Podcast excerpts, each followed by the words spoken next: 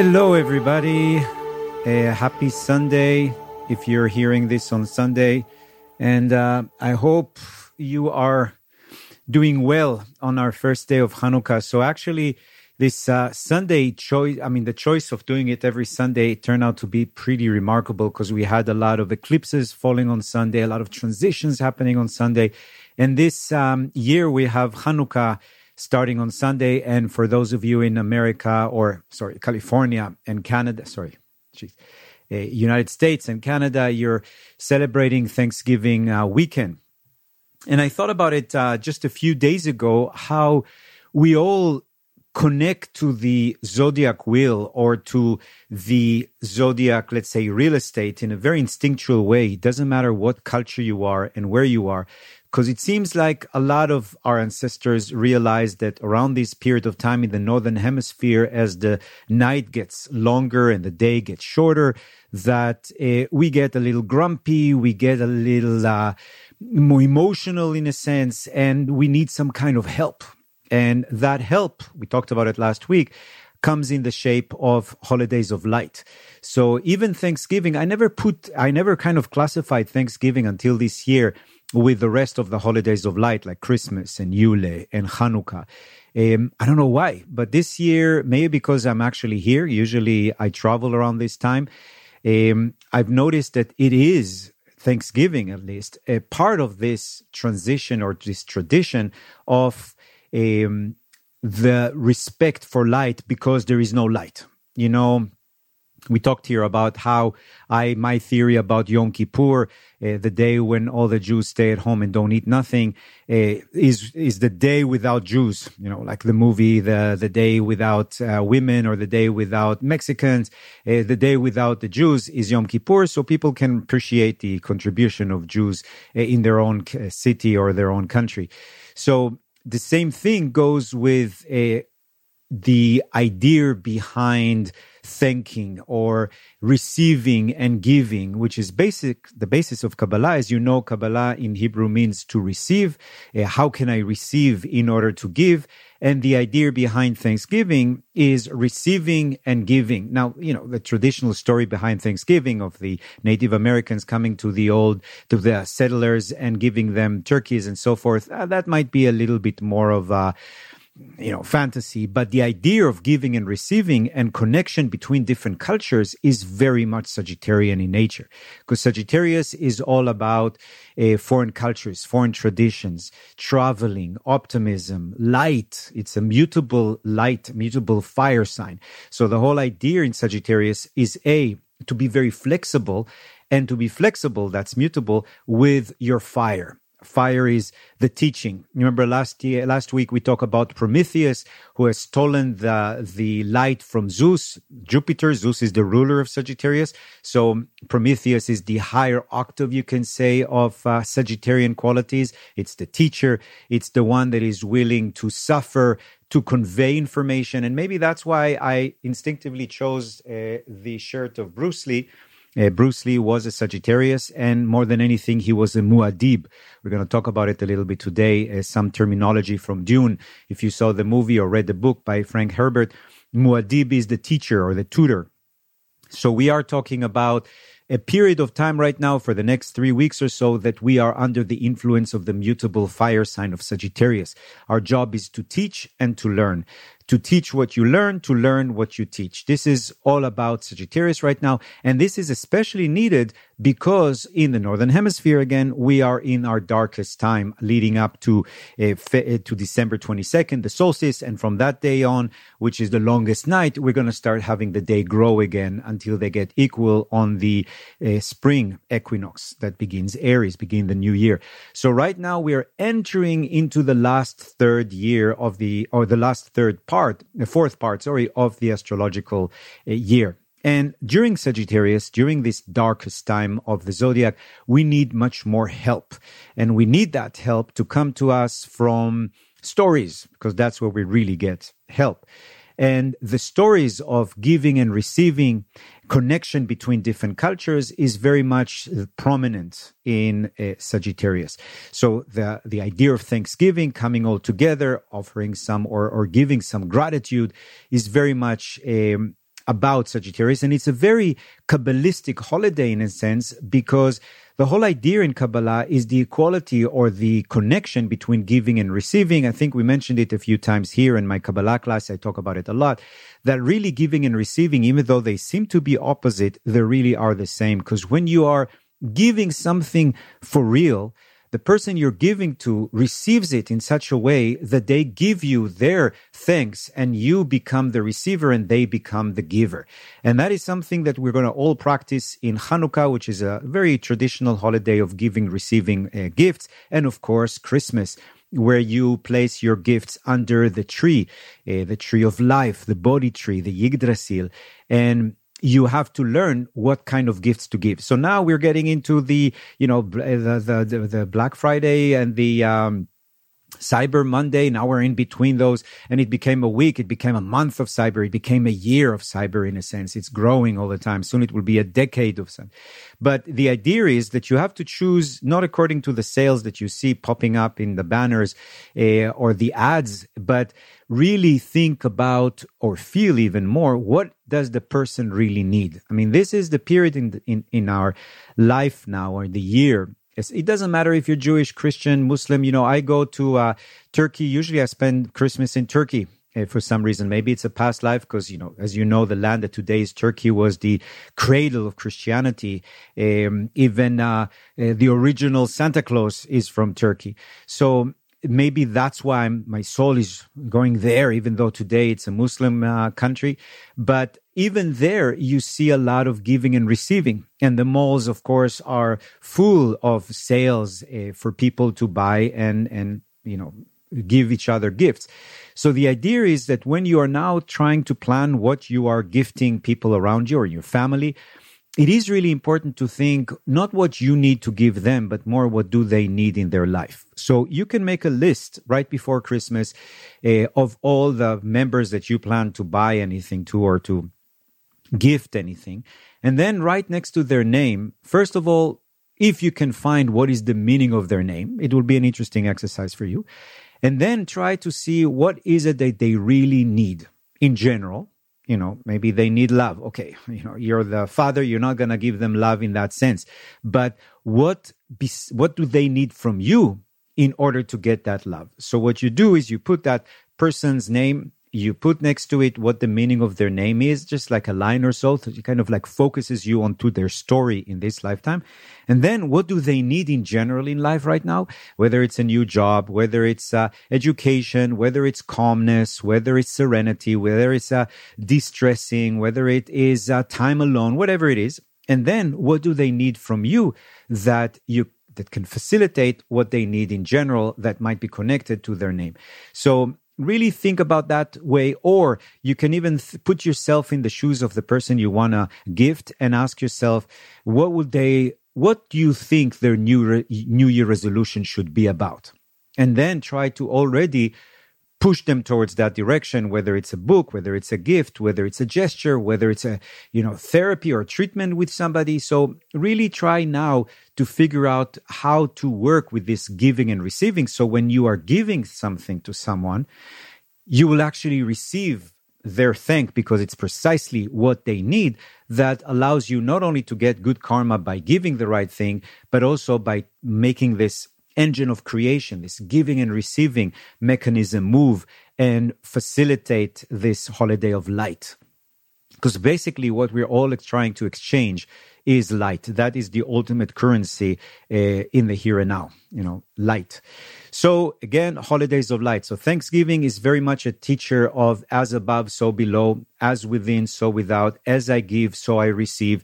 That idea that dualities are basically, or opposition are basically the mirror image for each other, just inverted. So that's uh, Thanksgiving. Hanukkah is very much a holiday of lights. It's usually celebrated, it's um, lunar, of course. It's the 25th day of Kislev. So it's always a lunar idea. It's the 25th day of since the last new moon in a sense that's why our next new moon is going to be in about five days right because we're gonna uh, a day a, a, month is 30 28 to 30 days so if we know that now hanukkah today's hanukkah the first light is 25th after the new moon. We know that the new moon is coming any minute now, and it is coming on the 3rd, 4th of December, which is going to be a solar eclipse. We're going to talk about it quite a lot. So, the idea behind Hanukkah uh, which in Hebrew means uh, dedication or inauguration, but it also has the same root as education, which again is really interesting because we said Sagittarius, the Muad'Dib, Bruce Lee, is all about teaching. So you see that even in the holidays uh, name, you have the concept of educate, educate yourself, educate your kids. And it's not only about the story about the Hashmonaim or the Maccabim conquering or dedicating the Jerusalem temple, because we don't really know what happened there. The stories are very mixed uh, and there is a lot of um, inaccuracies about it. But it doesn't matter because this is a myth. This is a story that is much more powerful than what really happened. You can say even that what really happened is the mythological interpretation of the myth that is really happening, you know. So the whole idea is, or the backstory is that the temple was retaken from the uh, Hellenistic uh, empire. At that time, it was the center was in Syria. Don't forget, it was Alexander the Great, 313. He dies. In 312, the empire is split between uh, his generals or the people that were around him. And first, Jerusalem belonged to where Egypt is today. Then it was conquered from Syria, blah, blah, blah. And the whole idea is that there was a problem there. Uh, Jerusalem was uh, getting into conflict between those that wanted to follow more the Hellenistic path and those that wanted to be more zealous and more connected to the tradition. Like everything, it's, it's the same story in Jerusalem these days. But anyway, eventually they managed to recapture the, the um, temple. And the thing is that there is this menorah there. The menorah is, oh, wait, wait a second.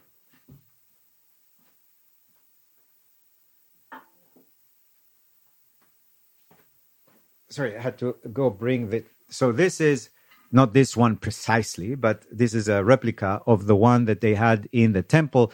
You see that it has uh, seven, like the seven chakras, right? Or the seven layers of the, or the seven layers of the tree of life, uh, or the seven chakras. But um, it's like person lying down. This is, of course, going to be the heart chakra, the center. And that's the center of fire, the anahata. Anyway, this was in the temple um, until the Roman took it, you know, to Rome. But that's the end of uh, Jerusalem. That was later. But that light needs oil, of course, and they found only one little pack of uh, or like candle of, of oil that was sealed by the high priest, so it was supposed to be holy, but it only was supposed to last for one day. And miraculously, it lasted for eight days. That's why we celebrate Hanukkah for eight days. But that's the story, which is probably not necessarily, a necessarily true, like the gospel says. What it really idea, the idea behind it is that right now it's super dark. Dark inside, dark outside. That's why we have winter blues. And we talked about it. Blue is the color of Sagittarius.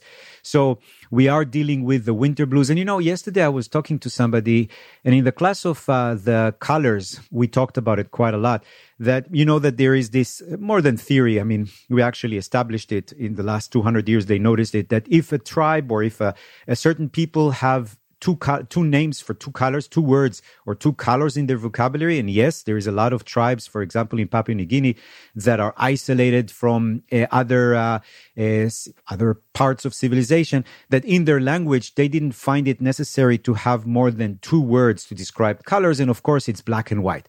So what they noticed is that if a society has only two names for colors, it will always be black and white. Oh, the skies are black, or oh. Um, this is white, of course, and um, and this is black. Don't you see? It's black, black, black. So they have only white and black, but they notice that if a language develops another color, it's always red, which is fascinating. It's black, white, then red, which is of course the blood. And of course, later on, you have, you add the numbers slowly because the last number that we always, the, sorry, the last um, color that we always add in a language is blue which is interesting because if you read the uh, Homer, uh, the Iliad, the Odyssey, no mention of blue. There's only, um, for example, the ocean is described as red wine. Um, there is no blue. And then they looked in the Bible. There is no blue. They looked in the Quran. There is no blue. So it's not that we couldn't see blue. Of course they could see blue, but they didn't have the name for blue. It's almost as if it wasn't necessary. And I thought about it yesterday of how interesting it is because there's blue skies, there's blue uh, oceans. And in fact, if you zoom out of the planet, it's a blue planet. So it's interesting that it takes us always the last in our evolution, sorry, in our evolution to, to, to find out who we really are. It's almost as if we negated the Earth's color. We negated our own colors, our own frequency until the end. And it's not that we didn't know about it. It's not like we developed the um, uh, neurons or the, in our retina to be able to see the color. It's the same way that maybe um, a kid that doesn't know maybe the vocabulary for orange will call a lot of orange yellow or red, if that makes sense. So we had to develop that idea, develop that concept. And the same thing, it's almost like blue Sagittarius is the last thing we develop in our frequencies, in a sense. And that is the sign of truth, which is kind of worrisome that our last frequency for us to discover is the truth and wisdom. That's all Sagittarian. So it's kind of a reminder of us to reconnect to our blueness uh, right now. So, anyway, this Hanukkah idea is that we are helping God we are helping the universe. It's kind of a tikkun, a rectification. What does it mean? It means that right now there is hardly any light, so let us light the candle one, the, the, the Chanukiah or the candelabra, one light after the other. We're participating in a, in a ritual, and the ritual is to add light in our darkest time, to add hope, to add optimism, which is precisely what Sagittarius is. And that is usually celebrated in Sagittarius. And of course, the other holiday is Yule, where the bonfires are erected in the top of the mountains, again, to summon the light or to encourage light or to show us light. And of course, as we get closer to Christmas, you already see it most of Europe and uh, North America and basically around the world, even like I told you in Turkey, which is a Muslim country, even in Israel, which is a Jewish country it's you see it happening right now that participation in that global northern hemisphere attempt to bring more light because it is so dark it's so scary. And it usually happens around this time end of sagittarius beginning of capricorn that we have to deal with our fears. Because as we get closer to capricorn the 21st 22nd of um, december we are approaching the period that as humanity we had the hardest time to survive. That's why Capricorn represents the fear of survival, the need to be frugal, the need to be very attentive to how much we have. And that's why the keyword of Capricorn I use and how much you can use and how much you should use in order to make it to spring when life returns. So that's probably why Christmas is celebrated around the solstice, which is again a holiday of light. But it's also interesting that it we took 1950s uh, for Dr. Seuss to come up with that idea of the Christmas Grinch, the one that wants to steal Christmas, because that idea is very very old. It's not that Obama uh, deleted um, uh, Christmas. Remember that whole Fox News uh, thing that later Trump uh, kind of wrote that uh, people are trying to steal Christmas from him. Dr. Seuss thought about it before, but he really put on a, an image to something mythologically speaking that was going on for a long, long time, which is the idea of the demons or the fear that is really strong around solstice. That's the longest night in the north northern hemisphere. So what we did to battle these uh, uh, Christmas Grinches, who tried to steal our hope. Basically, that's what Sagittarius message is hope. Then comes Capricorn in the tarot card ruled by the devil and trying to snatch our hope is uh, the concept of that darkness that we feel inside and outside. So again, if you're feeling sad right now, it totally makes sense. Even psychologists, we talked about it, have a terminology for it, seasonal affective disorder, which is sad. And the only thing that really works with it is not medication, but exposure to light. So you just need to spend more time around light. They say even that blue light is the best. Of course, it's Sagittarius. So, what I wanted to talk about today is uh, all of that. And let me see if I can uh, uh, share with you. Um, yeah. So, what is that? We talked about that. Yeah. By the way, people think and complain why it's so oily, uh, the food in um, Hanukkah. First of all, because it's crunchy and it tastes good for everybody. No, even if you don't have an air fryer, you basically uh, deep fry. And the reason why there is so much deep frying in Hanukkah is because it's supposed to remember, you're supposed to remember the oil the concept of that oil that lasted so long, eight days instead of one day. So that's why you have the latkes and you have the donuts and all that fried things uh, to kind of remind you of that. So when you have fingers full of oil and your stomach is full of oil and your blood is full of oil, you kind of participate with the ritual of the holiday in a sense. And Sagittarius is a mutable sign. So it's really interesting that it's not Leo. Leo is a fixed sign. So Leo is the menorah or uh, this little thingy that when it's constantly light, you know, that's the fire that is everlasting, the fire, the everlasting flame. That's Leo. Sagittarius is the one that takes the flame from one place to the other. And that's why it's a mutable sign. So, um, yeah, this is the Chanukiah uh, is a little bit different. The candelabra, uh, candelabra, uh, candelabra the, of of Hanukkah is a little bit different. It doesn't have seven like I told you with the menorah. It has nine. So it has four, four, and one sticking out that's a little bit bigger, and it's called the shamash. Shamash is the attendant. If you go to a, a synagogue these days, which is sometimes awfully annoying, and uh, you know the shamash comes on, and they try to, uh, and and shamash is basically the one that opens it first. He's the one that opens the synagogue first. He's the one that cleans it up. I even served as one uh, when I was a teenager for a while. Uh, and so you're the one that initiates the the, the uh, synagogue, initiates the ritual in a way. But if you look at what it really means, the name, it is really fascinating. And I'm going to take you on a little trip now to understand what is that candle that's sticking out in the uh, candelabra of uh, Hanukkah, you have four on each side, and they seem to be kind of uh, civil and the same size and orderly. And suddenly, in the middle, usually there is the shamash, and you're wondering why is the shamash the attendant, the, almost like the uh, janitor in a sense? Why is he the strongest and the most important? And the name is really, really significant. So in Hebrew, modern day Hebrew, it is the attendant, but it's really going back way older because shamash or shams Eh, it's the same root basically, is the sun. If today I want to say, uh, oh, it's sunny, uh, the sun is out, I will say the shemesh. The shemesh, shemesh is sun in Hebrew. In Arabic, it's very, very similar. It's basically Semitic languages. And in Babylon, Shamash or Shams uh, or Shamash was the god of the sun the same way that the sun rises to the synagogue of the world and lights it up and opens the door for us to be able to do business, the same thing is going on with uh, the idea behind the god of the sun. His twin sister was Inanna, the goddess of, or the goddess of the sky, basically. So very similar to the idea of Apollo and his twin sister Artemis, who was the goddess of the moon.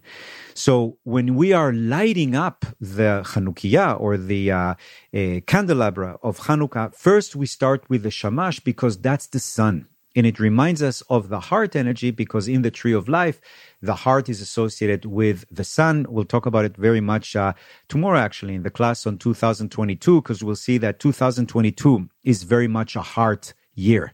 And not a hard year, maybe it will be hard, but it's a heart year. It's connected to the anahata, to the um, tiferet in the tree of life, to the sun.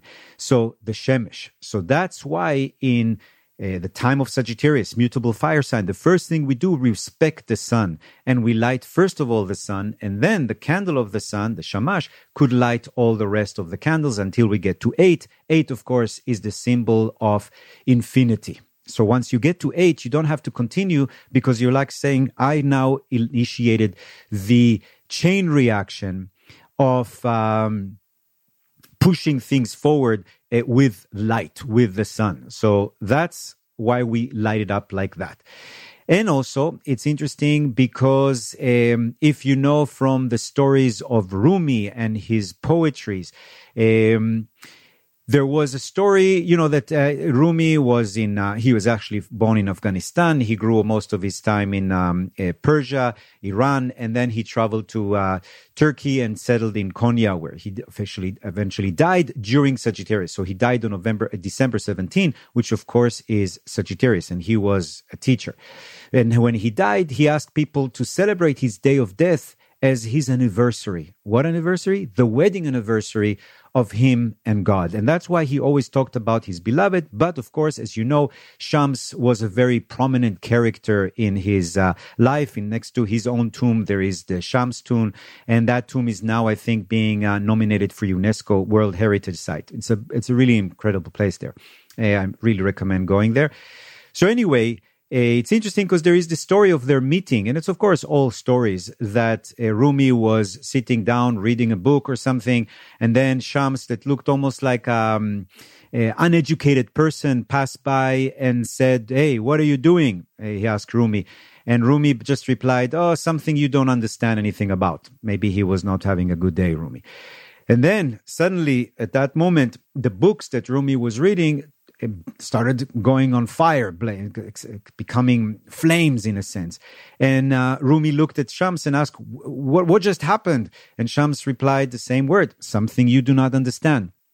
And it's really interesting because that was the meeting of Rumi, which is form, and Shams, which is emptiness or essence. It's like the grail and the holy water. Uh, you see it in Buddhism as form is emptiness, emptiness is form from the Heart Sutra. So it's always this period of time of Sagittarius, which is a double sign, the connection of the above and the below, because a Sagittarius symbol is the horse and the human, you know, beasts and divine. That's what's happening to us during Sagittarius. We are encountering our, let's say, id and our higher self. Our ego is kind of torn between the two, in a sense. We are identifying our divine part in during Sagittarius. No wonder there's so many holidays around that time. But we also are understanding our fears and what ground us and what makes us still come back again and again and again and reincarnate because fears is what actually makes us come back here. Once we overcome our fear, there is no need for us to reincarnate unless you're a bodhisattva, somebody that can attain enlightenment and choose to come back in order to teach other people. Again, to be a Muad'Dib, to be a teacher. That's very Sagittarius to other people that are stuck here and didn't get to your level. So that's uh, the idea. And of course, this character that ignited or that uh, inspired Rumi, the great poet from the 12th century, is the idea. Uh, I mean, his name was Shams. So again, it is the root of Shin Mem Shin in Hebrew, which this is, by the way, the god. He looks like that, I guess. Um, that's the god Shams, or Shemesh, or Shamesh, or Shamash. And it's interesting because in Hebrew it's only three words, uh, three letters: Shin, Mem, Shin. You can hear it, Shamash. You can hear the sound. Now, Shin in Kabbalah is a fire, and the symbol of fire is a triangle pointing upward. Mem in Hebrew, which is the middle sound, is actually water and it's a triangle pointing downward. So if you want to write Shamsh or Shemesh or Shamash or the sun in a alchemical symbol, it will be triangle pointing up next to a triangle pointing down next to a triangle pointing upward, which is really a beautiful way of putting uh, up and down. Yes, in um, Arabic, somebody was just telling me on Instagram, it's definitely the same because it's Semitic languages. They all come from the same root. And again, Babylonian or Akkadian is also a Semitic language. It, it's basically based on a god called Utu, but Utu is Sumerian. The Sumerian were not Semitic Uh, even though some people think they were, they were not Semitic. We don't even know what they were. And it was worshipped in 3500 BCE. We're talking about 5500 years ago, which is about the time the wheel was invented. So we started worshiping the God of the sun, the one that travels around the sky at the same time that we realized that there is such a thing like a wheel and we can actually use it. So again, all of those things somehow relate to Sagittarius, to the truth, the whole truth. And that's why I wanted to talk a little bit about Dune. Uh, Frank Herbert, I highly recommend reading the book. The book really inspired uh, many, many people. And of course, there was something really interesting that I discovered while I was preparing this thing for you guys. Because again, teaching is learning, learning is teaching. So for me to do these PowerPoints or to prepare for today, uh, for the Sundays, I am preparing in order to teach, but I really learn a lot. And what I've learned uh, by doing some charts around is that uh, we have this thing we talked here about a lot because it's something that I started paying attention to more and more and more. Uh, remember, we did this segment here a while ago about um, uh, Houston and how uh, the Saturn Return continued after his death. Remember, the book was published, The Saturn Return, after he died. A Saturn Return after the book was published. The Netflix uh, um, a miniseries came after him. And I noticed the same thing happened also with uh, West Side Story. We'll talk about it tomorrow in the class on. No, actually, I talked about it already in the class of Sagittarius, right? Yeah. Um, but the same thing is happening with a lot of uh, uh, artistic endeavors. Because again these are saturn return saturn return i think that next week i prepared for you a few videos that i uh, collected from some tv shows that uh, really explain the saturn return in a very good way through the characters. So anyway it was first published the book in 1965 when the north node was in gemini. Remember the north node is what we need to learn. And it was in gemini communication writing putting things together. South node was in sagittarius. That's why we had the last year and a half same thing. That's why the South Node was in Sagittarius. It was harder for us to connect to the truth in the last year and a half, but this should be done in December 23. So from December 23, hopefully the fall of the liars and the rise of the truthsayers. But anyway, it was first published in 1965 when the North Node was in Gemini, the sign of writing and communication. Then David Lynch adaptation was released in 1984. And guess what? I did the chart for the movie's release. The North Node was in Gemini. It's precisely one cycle after. It takes 19 years approximately for the dragon to come back to the place it was where before. So if you really want to understand again your karmic lessons right now, you have to go back 19 years ago and then again 38 years ago because every 19 years you will find yourself learning the same lessons. But of course, it's like a spiral. You're back to the same place but you're higher. And then you go higher, hopefully higher and not lower, you know. Then the la- latest adaptation in 2021 also happened during the Mercury during the uh, North Node in Gemini. So it's really already three times. Three is a pattern where you see that a certain message that came to um, Frank Herbert long time ago was replicated or readapted and every time told again. So we can expect even something with Dune happening in 19 years. But again, all of this is just to affirm and to have you go back in your life and see what happened to you 19 years ago, 38 years ago, and really start paying attention to it because the North Node is really interesting. And this year, especially 2022, we're shifting the energies, but that we'll talk about uh, in the future. So I wanted to talk about some terminology from the book uh, and also, of course, from the movie, because most of the uh, exotic words there are either in Hebrew or in Arabic. Of course, Arabic and Hebrew are sister language. I wish Arabs and Israelis could figure it out uh, how to return to that siblinghood, but sometimes the closer you are, the more difficult it is because the more of a mirror you are to each other. But there are some Kabbalistic terms uh, as well in uh, the movie. The first one is the most obvious one, which is very hard to pronounce a lot of time. Kwisatz Haderach. It's I remember when I heard it the first time, I was laughing a lot because I read the book originally when I was a teenager in Hebrew, of course, the Hebrew translation. And in the Hebrew transla- translation, it's basically written like Hebrew, kvitzat derech, because the word is actually Hebrew.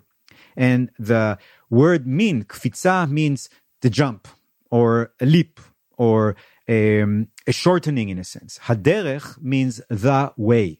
Dao, you can say. The, the word Dao means the way. And he talks about, for example, Torah is the way, the teaching. So, Kwisatz Haderach, uh, the way they say it there, is basically Kvitzat Haderech, which basically means the shortening of a way or a jump a leap of faith or a jump beyond space and time. And in Talmud, in a lot of the Jewish uh, folklore, especially with Baal Hashem Tov, the, the father of Hasidic movement, um, he talks a lot about that idea of teleportation. He used to get his um, students on one of those uh, chariots or one of these carriages. And he used to get them into this monotonous feeling of like, you know, how you sometimes fall asleep when you're on a train, or some people who are fortunate enough, the minute the airplane goes up, they fall asleep. Uh, that's precisely that idea. So he used to get them on the chariot. Remember, we talked about the chariot as associated with meditation, getting them into this monotonous place and jup, making them Kwisatz Haderach, making them jump into another space. But it's not only about covering space really fast, like a time warp. It's more about bringing the one into the here and now. It's kind of it's it's an interesting concept. It's basically like a string theory. It's basically taking every all the mortal coil out of the way. It's the ability to bring oneness, which is basically a miracle, into the here and now. It's uh, the the uh, the faculty of being able to tap into oneness for a second, and then you can do whatever you want, but you can't hold it for a long time. And the Kwisatz Haderach, in at least in the Dune aspect, is basically talking about the Messiah somebody that can come and transform the desert uh, desert planet into a, a rainy um, a rainforest you know but the idea of messiah is also coming from uh, the jewish thought because the concept of messiah did not appear before the Bible and before the craving for somebody to come and save us because it really sucks here. So even if before there were oppressed people, they were not necessarily looking for a Messiah, a divine character that will come down. That's the Haderach. Basically, a piece of the oneness coming down. By the way, that is the idea behind Jesus. Jesus was supposed to be Kwisatz Haderach, you know, somebody that creates a leap in our consciousness, somebody that can jump, help us jump the way.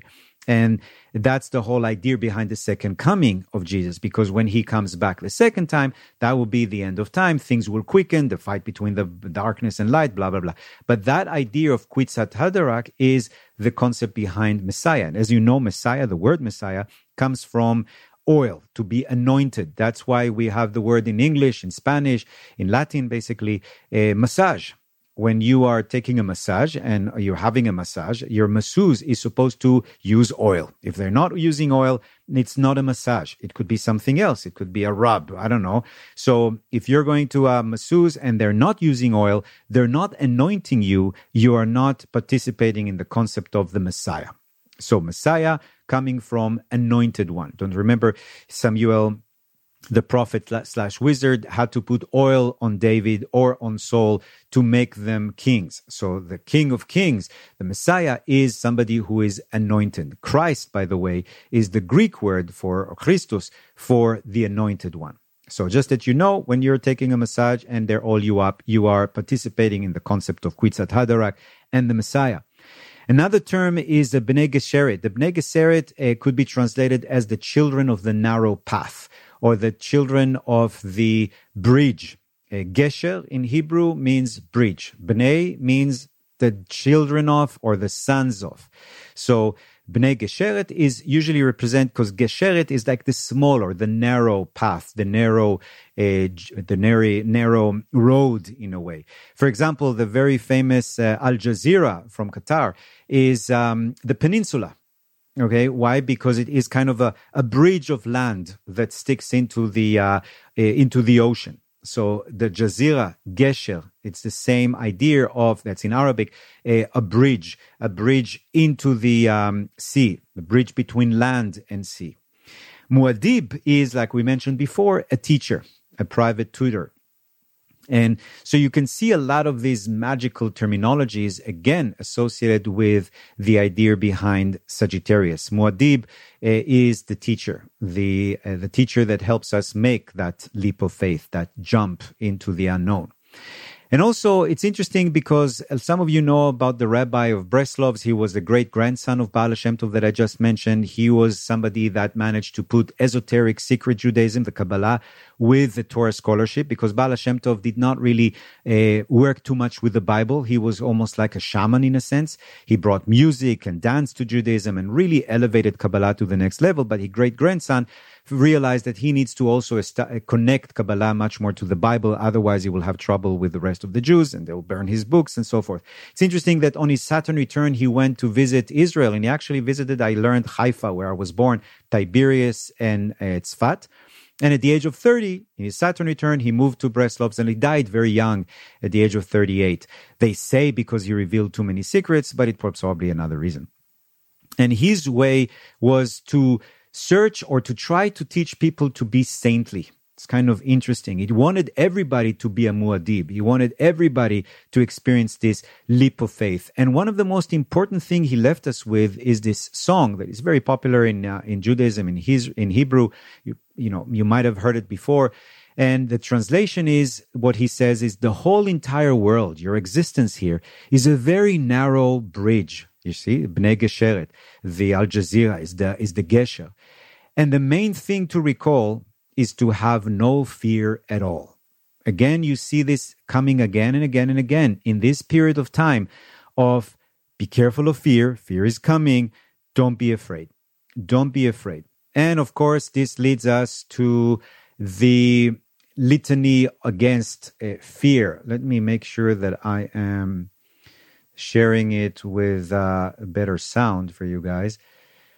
Um, this is my favorite, um, you can say, uh, part of the movie is the litany against fear. And the interesting thing is that in 2020, if you remember in the book 2020, one of the chapters starts with a quote from Dune, the litany against fear, because when I was writing 2020 book in 2019, I realized that 2020 is going to be a year full of fears. Uh, we talked about it, uh, that it's similar to, I, I, wrote about how it's similar to 1982, 83 when the AIDS pandemic came and recession was happening. And I told you also that the symbol for 2020, because it's related to four, is a square. And in order to avoid the squareness of the square, we can tilt the square 90, 90 degrees and make it a diamond. And then I was watching the movie Dune that was actually, uh, was supposed to be released in 2020 originally. Um, and you remember that scene when they're in the air in the airplane, the Muad'Dib and his uh, uh, Paul and his mother, and suddenly they see the symbol of the diamond that was supposed to help them realize that um, one of their betrayal that was actually a friend. Never mind, it left them something there that can really help them overcome that. And then I was thinking, oh my God, it's the litany of fear and the diamond there. So sometimes symbols work with us uh, that way. And this is the litany of fear highly recommended to pay attention to in your life. I hope you can hear it. I guess we can't hear it. Never mind. The litany of fear, I will read it for you anyway, is uh, I must not fear. Fear is the mind killer. Fear is the little death that brings total obliter- obliteration. I will face my fear. I will permit it to pass over me and through me.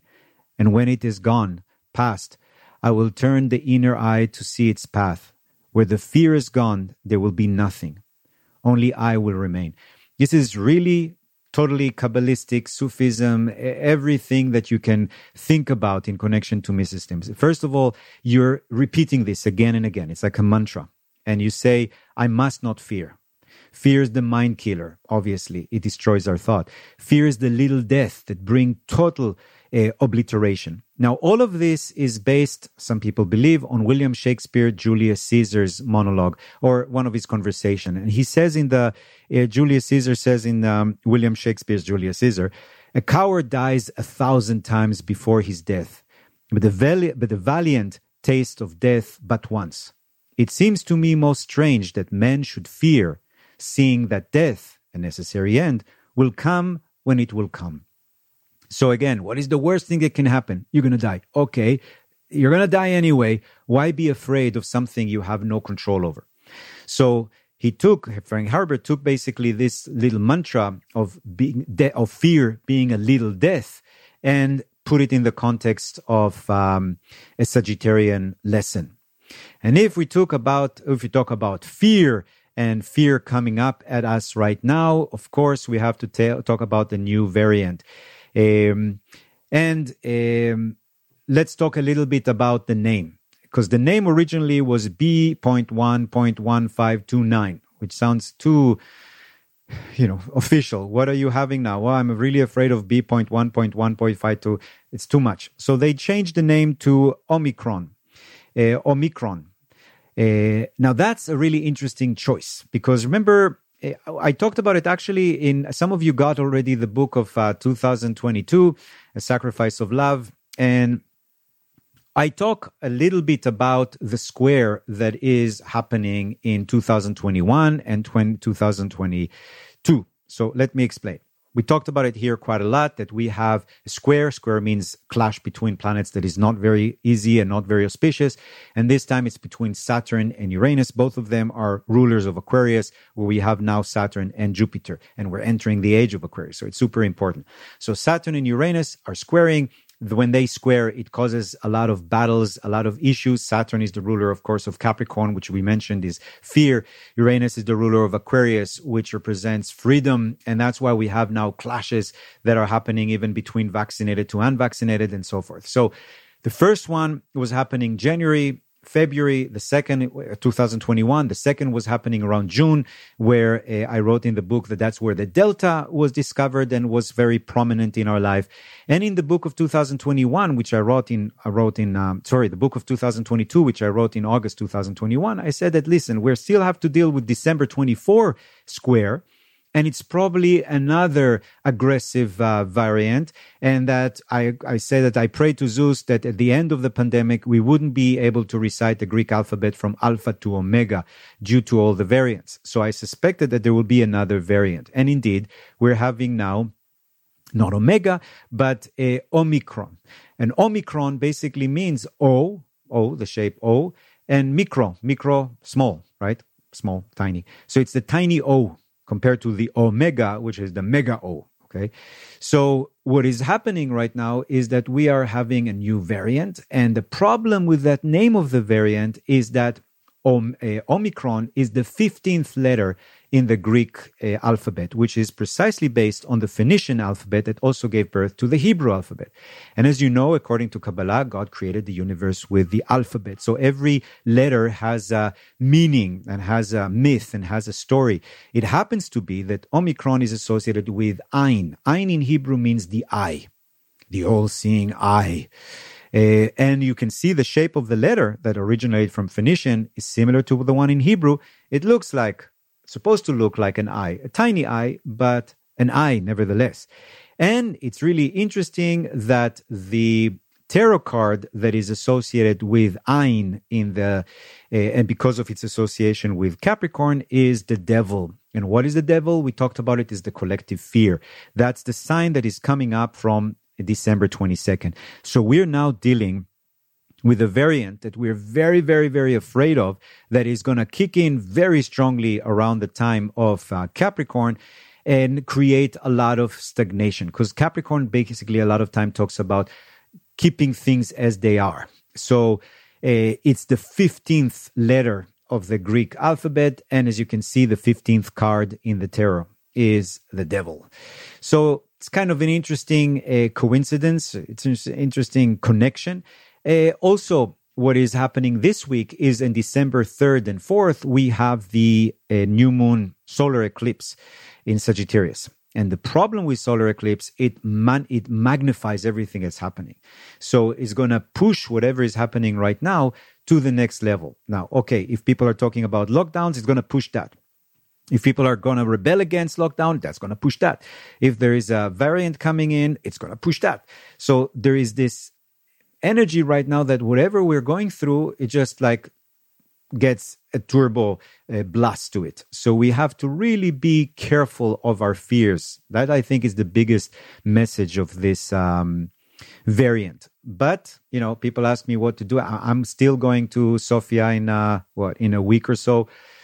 Um, you know, and then to Turkey, and then to um, uh, Greece, and then to Israel, and then to London, if they let me in. You know, if the, the vermit permitting, variant permitting, I will be there. But this will be a pretty intense period of time right now, especially the next two, three months. That's usually three months is usually how long three, four months these eclipses last. And remember, the eclipse that was happening two weeks ago when this variant probably started moving around because we think that the first person was around 9 of uh, November. 9 of November was a Scorpio.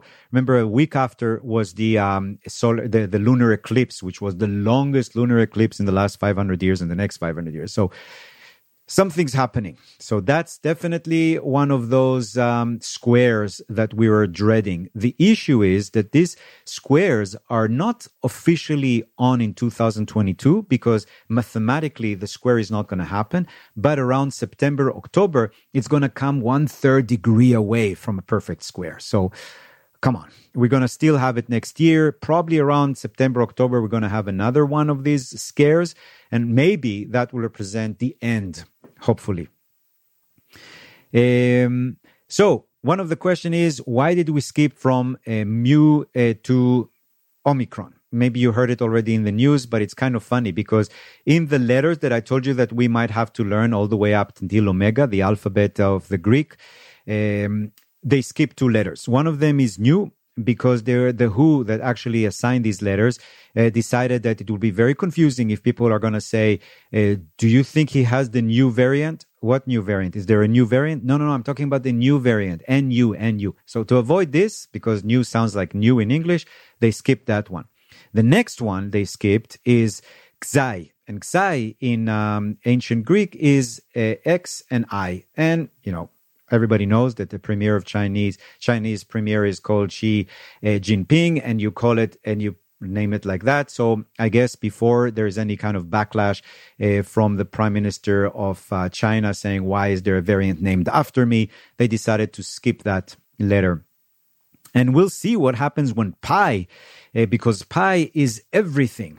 Uh, pi is the mouth, and the virus goes through uh, the mouth. So it will be very interesting when we get to pi, which is the next uh, letter, or maybe pi will be the one that will block it. I don't know. Pi in Hebrew is the tower. Uh, the tower being destroyed. Maybe when we do have uh, the letter pi circling around in our body and around, maybe there will be some major uh, destruction of a tower, destruction of false philosophy, or something that even has to do with uh, destructions of certain governments and so forth. And the tower is the way to get out of the devil. So it might mean that we're going to have to have another variant before we can get out of this variant. But it does make sense because probably variants themselves have wars and they have to overcome each other. So that was um, our little um, talk about that. And one last thing is the eclipse. So we have the eclipse on December 3rd and 4th.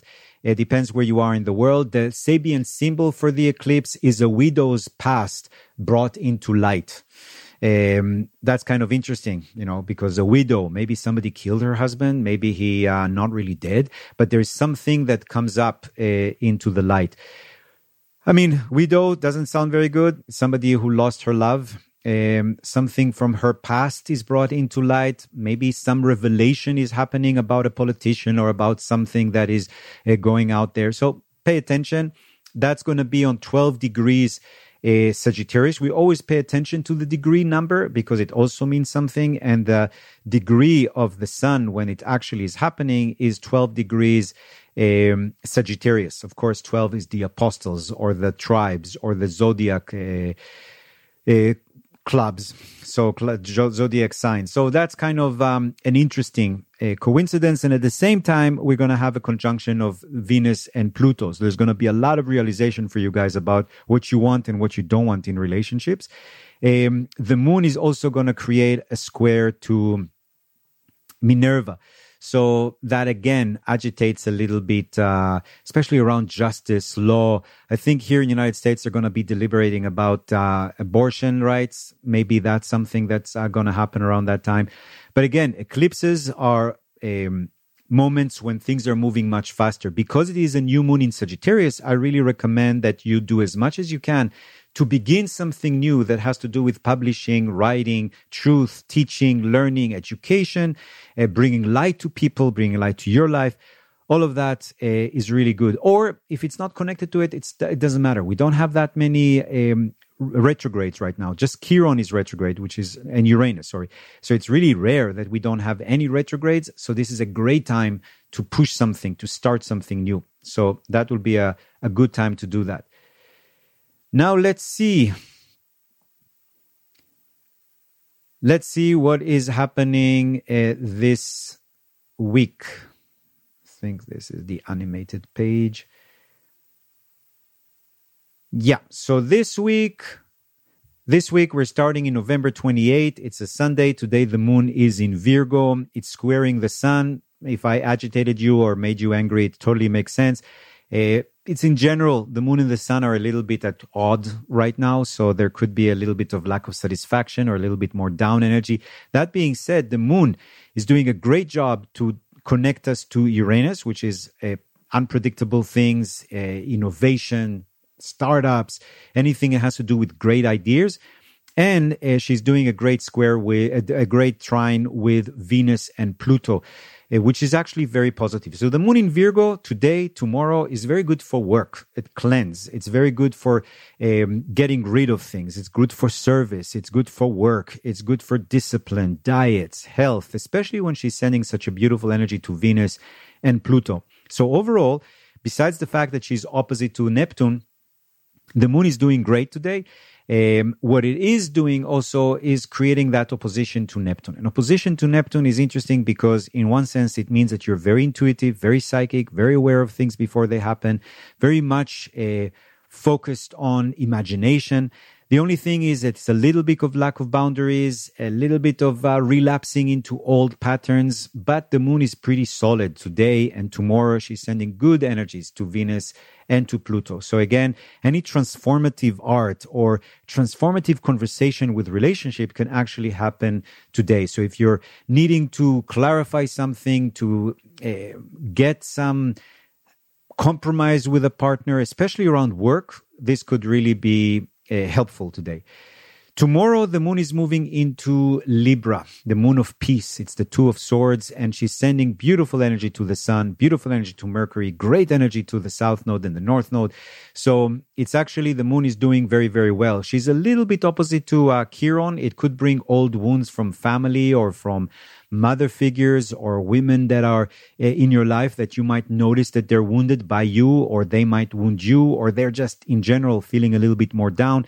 So you can help them. But the moon in Libra talks usually about a spiritual decision you're making that can have long um, ramifications for the future. So you might have to make some kind of judgment or some kind of decision tomorrow, the day after, and Tuesday that can have very strong bearing towards the future. But the moon is still sending really good energy to Saturn. So it could be that tomorrow you have more clarity about your emotions, more clarity about projects that involve real estate, home, family. And the fact that the moon is sending such great energy to the north and the south node really helps us karmically. It means that there is a lot of wisdom coming to you from past lives, either through people you know from that past life or um, skills that you might retrieve.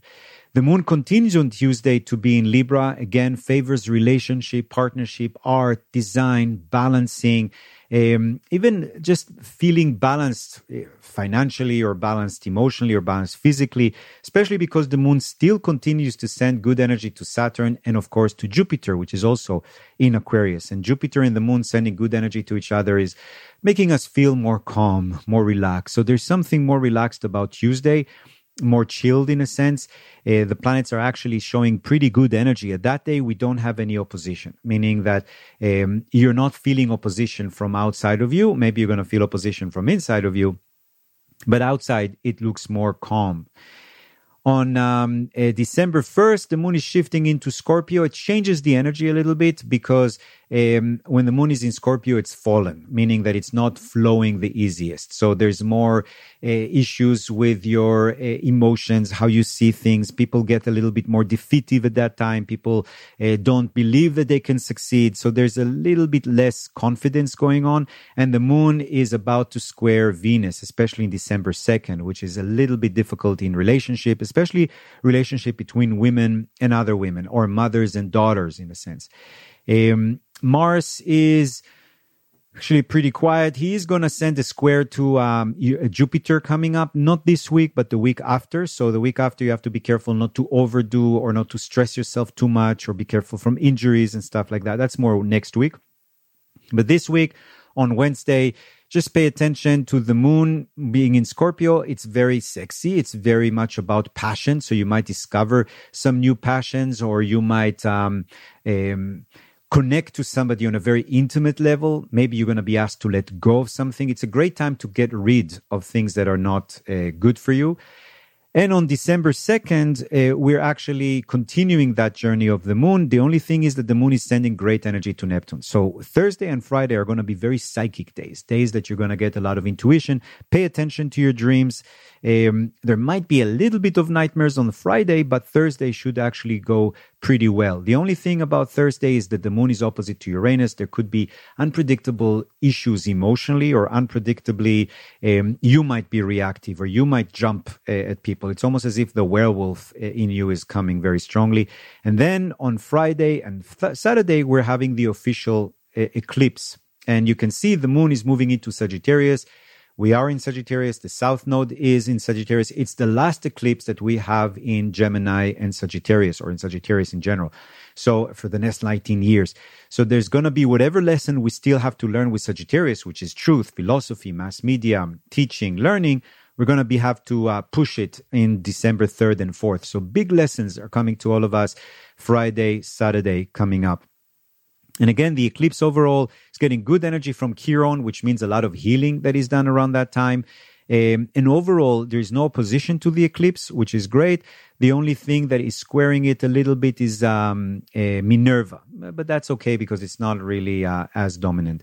And if we look at uh, December 4th, which is a Saturday, we have the moon on top of Mercury, a lot of knowledge coming to you, a lot of uh, download of information, ideas concepts. It's actually a pretty interesting um, weekend in that sense because de- uh, December 4 and 5, we have a lot of wisdom downloading. So there's a lot of excitement there.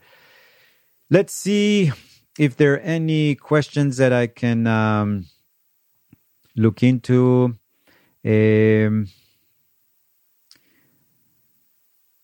variant will take three months. Yeah, they think that the new variant will, uh, that if there needs to be a new vaccine, it will take uh, a uh, hundred days or so. I think that Moderna talked about the beginning of 2022 or the first part of 2022. And of course, the stock market, I mean, the stocks of Moderna and uh, uh, Pfizer. Now you know the drill. The minute somebody talks about a new variant, immediately get a lot of uh, Moderna and Pfizer stocks. Don't get Johnson and Johnson; it went down, and then um, you will be rich, sick, and rich. That's one. Uh, it's a one of the other. Um, that is. Oh, wait, there is cracking again. I, I didn't know that they were cracking. Uh, sorry, I thought it was uh, crackless this time. But um, is there anything to avoid doing on Saturday and the new moon? You know, I don't think that um, um, you have to avoid anything. It's less about avoiding, it's more about doing more of you know? So it's not like avoid cursing. No you don't have to avoid cursing just do more blessing you know? Uh, the same thing i think with uh, the, the, i don't think there is anything you need to avoid. Uh, i think you just need to um, make sure that you're adding things because the new moon is about adding. It's about pushing forward.